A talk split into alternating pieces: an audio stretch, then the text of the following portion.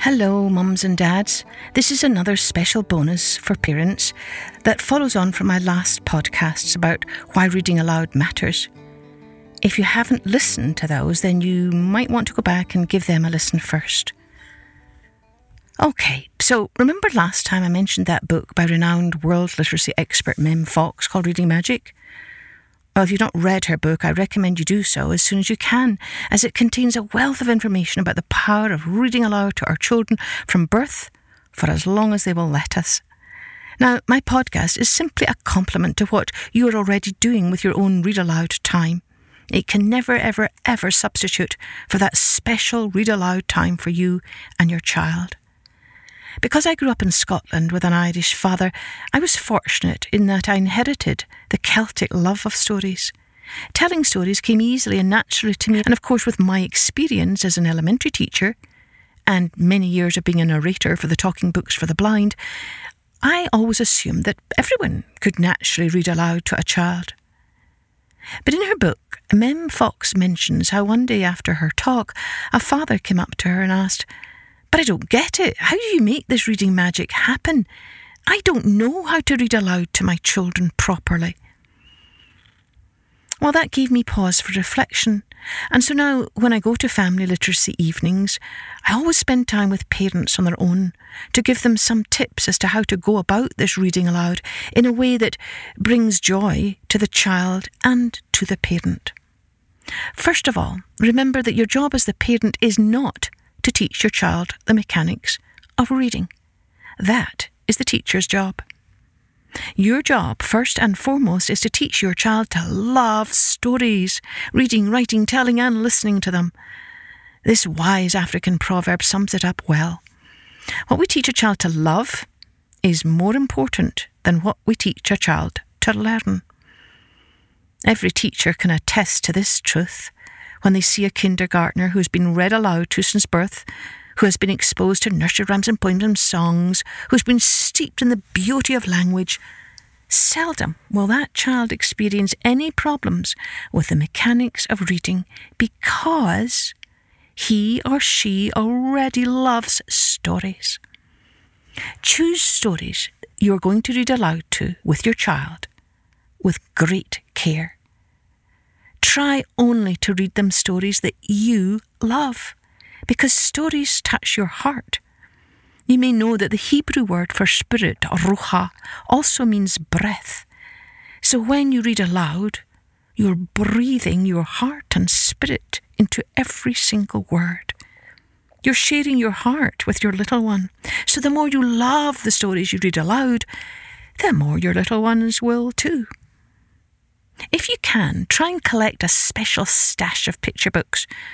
You know, you can get them at garage sales or buy used ones online or just check them out from your local library, and then keep these certain books for very special occasions. Maybe these are the books for when grandma is coming to visit.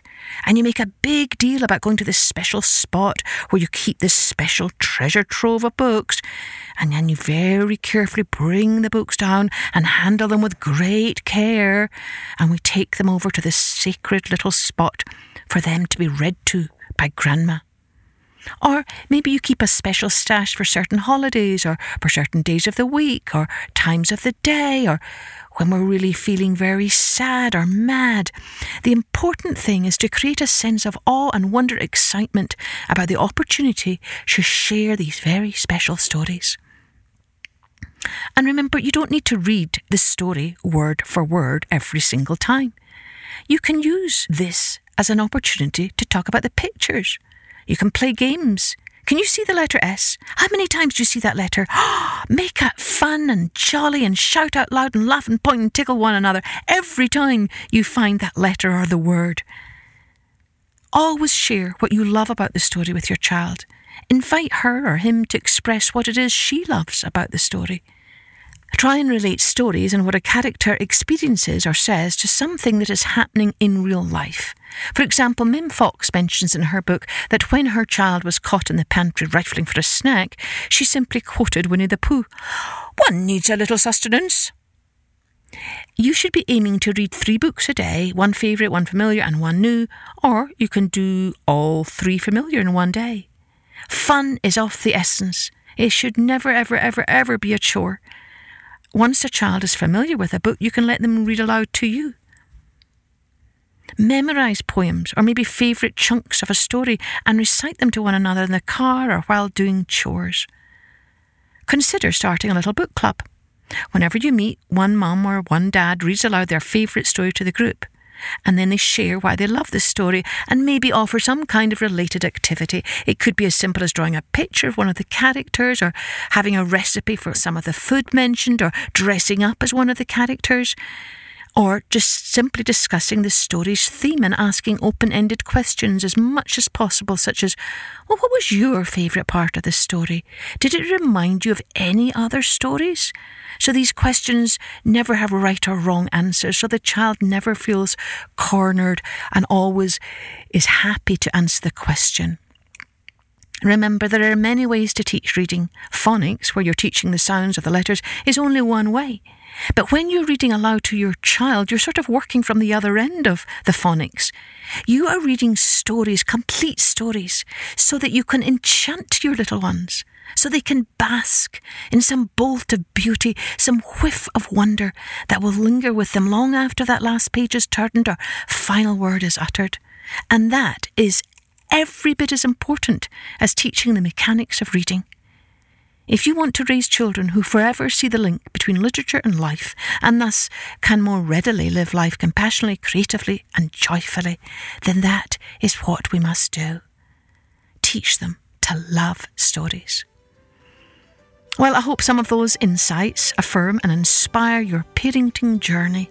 Thank you for allowing me to be a part of that journey by sharing my love of stories with you and your little ones. Don't forget, you can follow me on Instagram at Journey with Story for even more daily inspiration and fun quotes from your favourite stories. You can also send me pictures your child has drawn, request a birthday shout out for your child, or request a special kind of story that maybe tickles your little one's fancy. Cheerio then, until our next episode of Journey with Story.